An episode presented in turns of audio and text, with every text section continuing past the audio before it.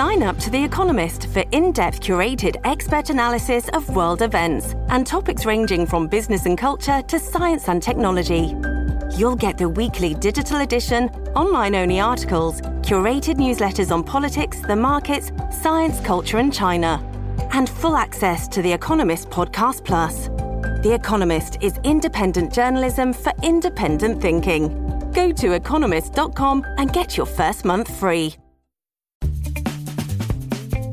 I'm Demian Bulwa, managing editor of the San Francisco Chronicle. Today on Fifth and Mission, California's wildfire season breaks out in horrific fashion. Amid a pandemic and a heat wave, numerous fires sparked by lightning are burning this week, leaving behind ruined homes, mass evacuations, and smoky skies. To get up to speed, we're going to go around the horn to four Chronicle reporters who've been covering the fires to try to answer some key questions. How do you evacuate under shelter in place orders? How unhealthy is the air? Why are firefighters being stretched so thin? And what are the impacts to California's wineries and their workers? Let's start with reporter Joaquin Palomino. Joaquin, uh, thanks for joining me. We have been talking a lot in recent years, and you've been reporting about the resource issue in California, where in some of the biggest fires, some of the local commanders weren't able to get everything they needed in terms of whether it's airplanes or personnel or, or engines. And again, that was an issue on Wednesday as these fires spread, right? Yeah. So um, I've been covering California's mutual aid system now, you know, over the past several years, uh, focusing on how it sort of responded to these big fires. Um, and so the way the system works is in these big fires, like the Wine Country fire, like the Camp Fire, uh, the fires in Southern California in 2018, uh, it's really beyond the ability for local fire departments to respond. So they turn to the statewide system to get resources from first nearby counties, then across the state, uh, to really help them sort of deal with evacuations, but also fight the fires. And so we found is over the years, a, a lot of these requests for help have just gone unfilled. There's just not enough resources to sort of get them through or, or, there's not enough resources to go around uh, and it leaves people really on their own to deal with these mega massive fires yeah the idea is you you flood the zone right but this morning one of the first things we heard and i'm talking about wednesday morning was from a commander in the santa cruz mountains area saying that he was having to keep people on for a double shift and he couldn't get as many resources as he wanted and it was dangerous for his crews, and it was dangerous for the residents as well. So, um, you know, where's the disconnect? Is it, um, you know, have they tried to fill this gap? And what happened this morning? Yeah. So right now, I mean, what what's going on is you have these fires that really are unprecedented, um, and and they're oftentimes burning in multiple parts of the state. So, you know, say you have a fire in Northern California, a big one in Northern California and Southern California at the same time. Um, you know, historically, agencies would be able to send resources, uh, you know, to that one of those incidents, let's say, um, without worrying about something going on at, at home base, as they'll, they'll call it. Uh, but right now, in a lot of cases, they just don't have the resources to sort of free up to send them there. So it leaves a lot of local fire departments on their own. Um, there's been a lot of legislation to try and address this.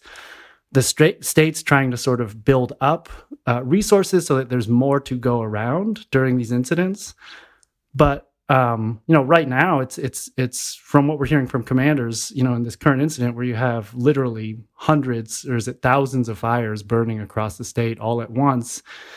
Uh, many of which are major incidents, it, it can become really hard to actually just move these resources around because everyone is dealing with things in their own area as well. Yeah, and it's such a feature of lightning fires, right? Because you have a lightning storm and they the lightning hits over and over dry lightning in these areas and you know there's sort of no way of, of, of controlling how many fire strikes you have but you i think you reported that they are trying to look out of state right yeah so right now they've expanded out of state as they as the state normally does in these sort of mega fires. Um, so they're starting to pull in resources now from western states.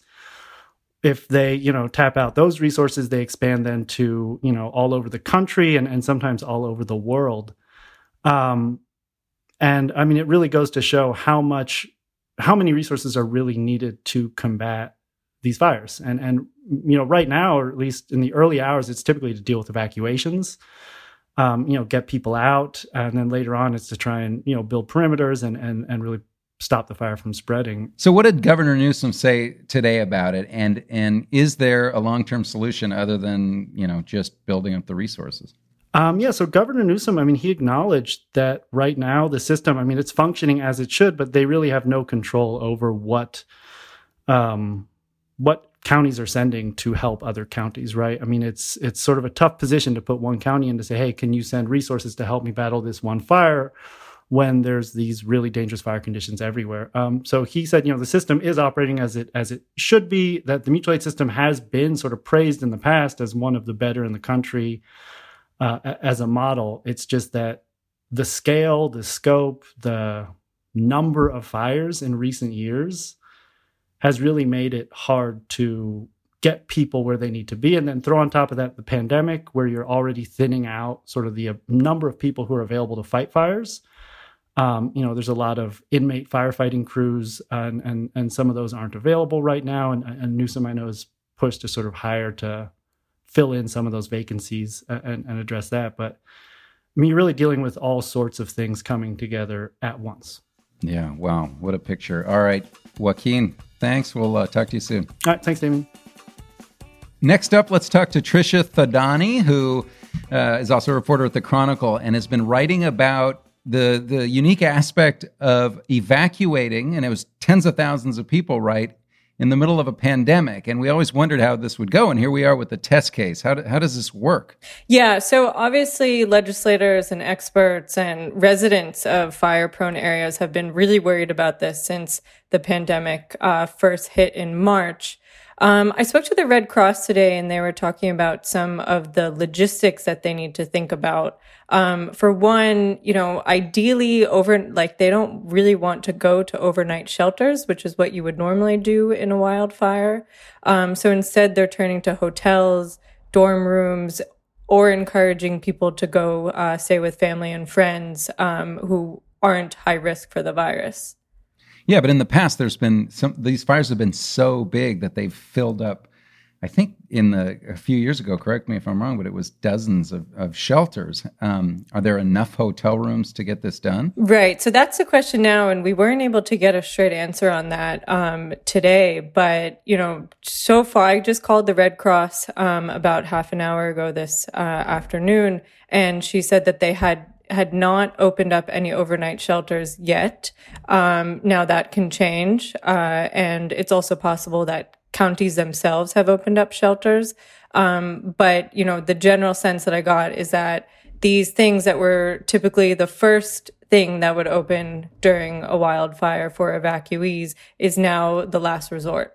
Yeah, and you write about this this tension out there, right, between the risks associated with it, and and a really interesting quote from from an expert talking about how let's remember that the the the risk of of, of a contagious virus COVID nineteen is not on the level of of you know a wildfire and getting burned. Right. And yeah and he was clear is that there's no way that you can make this risk zero. Something here has kind of got to give but he said you know the virus is something you might be able to overcome, where if you get overtaken by a wildfire, you're not going to have as good of a chance. But Trisha, some people did go to shelters today, right? Yeah, and so my uh, my colleague Dustin, uh, he was up in Vacaville today, and he spoke to someone where there was an option for him to go inside. Now it wasn't an option for him to stay the night at that point. But, you know, it was miserably hot outside and he was making the decision to not go inside the shelter because he said he's a 72 year old man. And if he gets this virus, he said that I'm going to be a goner. So he, you know, was choosing to stay outside. And now, you know, it's unclear what uh, this man will do at night, but it doesn't seem like there's many good options for him, unfortunately. It just seems to go to this incredible moment we're in in California where, you know, you have a pandemic and then a heat wave, uh, you know, trouble with our power, and then a flurry of wildfires, and, and it's hard to know what to do. Yeah, I mean, with you know, uh, you put it perfectly, and you know, given all of those things and these compounding crises, I mean, this is definitely has amounted to one of the greatest tests of the state's emergency response system in, in recent history. I mean, I can't think of, of another time where it would be tested to this extent. Well, I, I know you'll be following how it goes, and we'll come back to you later to see if, if people were able to be evacuated and, and socially distanced. Trisha, thanks again. Thank you for having me. Let's take a quick break. When we come back, more from our reporters about the wildfire crisis that exploded this week in California. We'll be right back after a short break. You can support Fifth and Mission and the newsroom that creates it by signing up for unlimited Chronicle access at sfchronicle.com slash pod.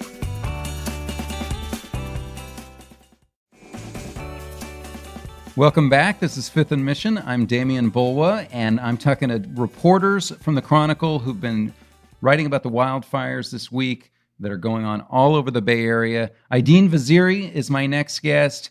Aidin, you've been writing about the smoke impacts yet again in the last few years. You know, we've had these days where we're blanketed with smoke um, based on the wind patterns and what have you, ashes falling on cars. What do people know about? What do people need to know about the health impacts? Well, the smoke is basically like secondhand cigarette smoke. It has particles in it that are very toxic and unhealthy. And really, all the experts are urging people to stay inside, make sure their windows and doors are closed, everything's sealed up, because it can be very detrimental to your health to breathe this stuff in.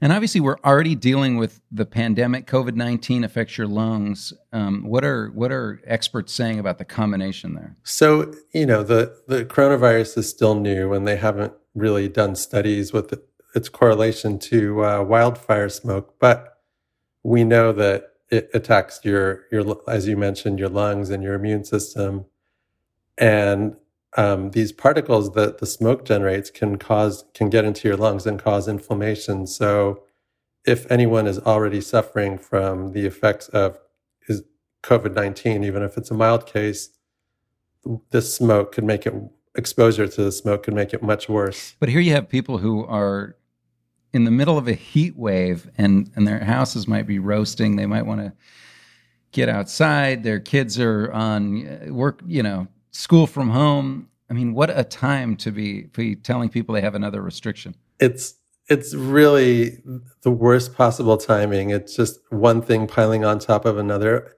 In an odd way though i will say this um, it may bring down our coronavirus rates because people will be forced to kind of follow those guidelines of staying at home unless they really need to be out. Um, so if I mean it's beautiful outside, and I imagine this is a day most people would be out at a park or at the beach if they if the you know if the air was clear. So in a way, it could actually drive down our coronavirus numbers if people are forced to stay at home, if they're forced to wear N95 masks when they go out, if they're taking these precautions that we were supposed to take this whole time that could be the one beneficial effect to come out of it. Wow. Yeah, you know I live in the North Bay and it's sort of raining ash here and it's all over the cars and if you open the the door then it starts kind of raining in the house. I wonder about masks. Um, you know, in the past during wildfires even Chronicle reporters have worn the N95 masks because of the partic- the the big particulate matter keeping it out of your lungs. Um, but we don't have a lot of those masks anymore, right? Right. And those are the only masks that are effective against smoke. So the cloth masks and the surgical masks that we've been wearing for the coronavirus do not do any good with this. They don't keep the smoke particles out. So, yeah, if you have any N95 stored, uh, just keep them clean and use them.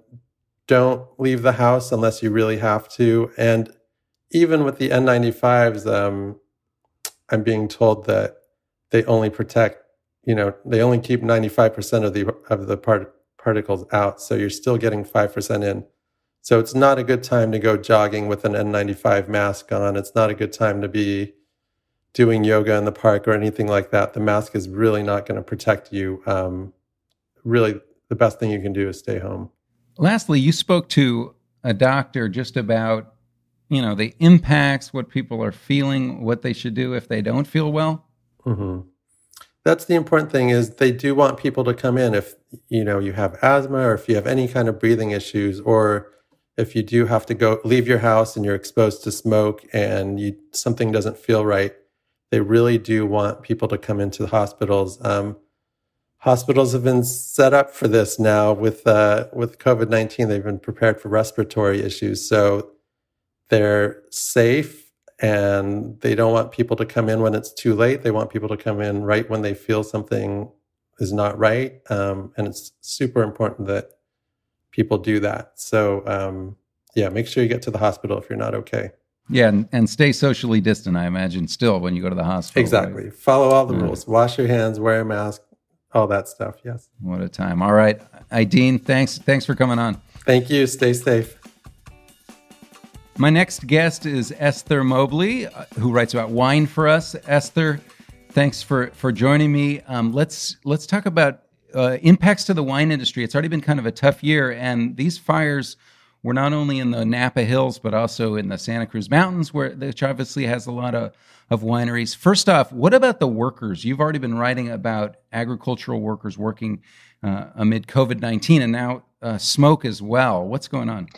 It's a big problem. Um, yeah, farm workers were already going to have to face a lot of difficult safety decisions surrounding COVID, spacing themselves out, working in pods, and um, working in the midst of strong wildfire smoke is, of course, not pleasant and potentially also really unhealthy. So, right now is when a lot of uh, vineyards grapes are needing to come off the vines and be picked. And I spoke to a number of growers this morning who said they were delaying those picks because of uh, health concerns for their workers. Didn't want them to have to be outside all day in the smoke.